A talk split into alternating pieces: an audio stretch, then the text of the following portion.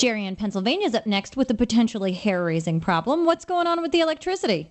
Hi. Well, uh, I don't know if maybe a couple of years ago I changed the switches and messed up the wires or what, but I'm wondering if there's an easy way to troubleshoot a three way switch. What's it doing, Jerry?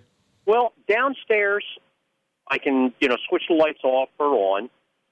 But if I switch them off upstairs, I can't turn them on again downstairs. I have to go upstairs, turn it on as if it was a two way switch, and then I can control it from the downstairs again. Yeah, I know exactly what you're talking about because I did the exact same thing in my office once.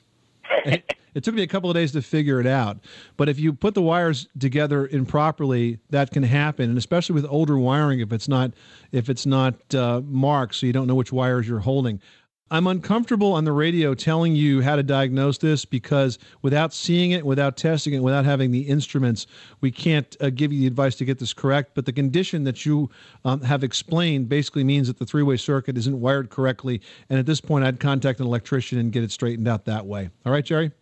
Thanks so much for calling us at 888 Money Pit, 888 666 3974. Yeah, it is a little embarrassing when that happens, even to the best of us, but uh, it's easy to confuse them when, uh, when the wires are old because they're not color coded anymore and you really can't tell uh, which ones you should be hooking up the switch and which ones you should just be leaving alone. Oh my gosh, we recently on Trading Spaces were changing out a ceiling fixture and we pulled down the original fixture.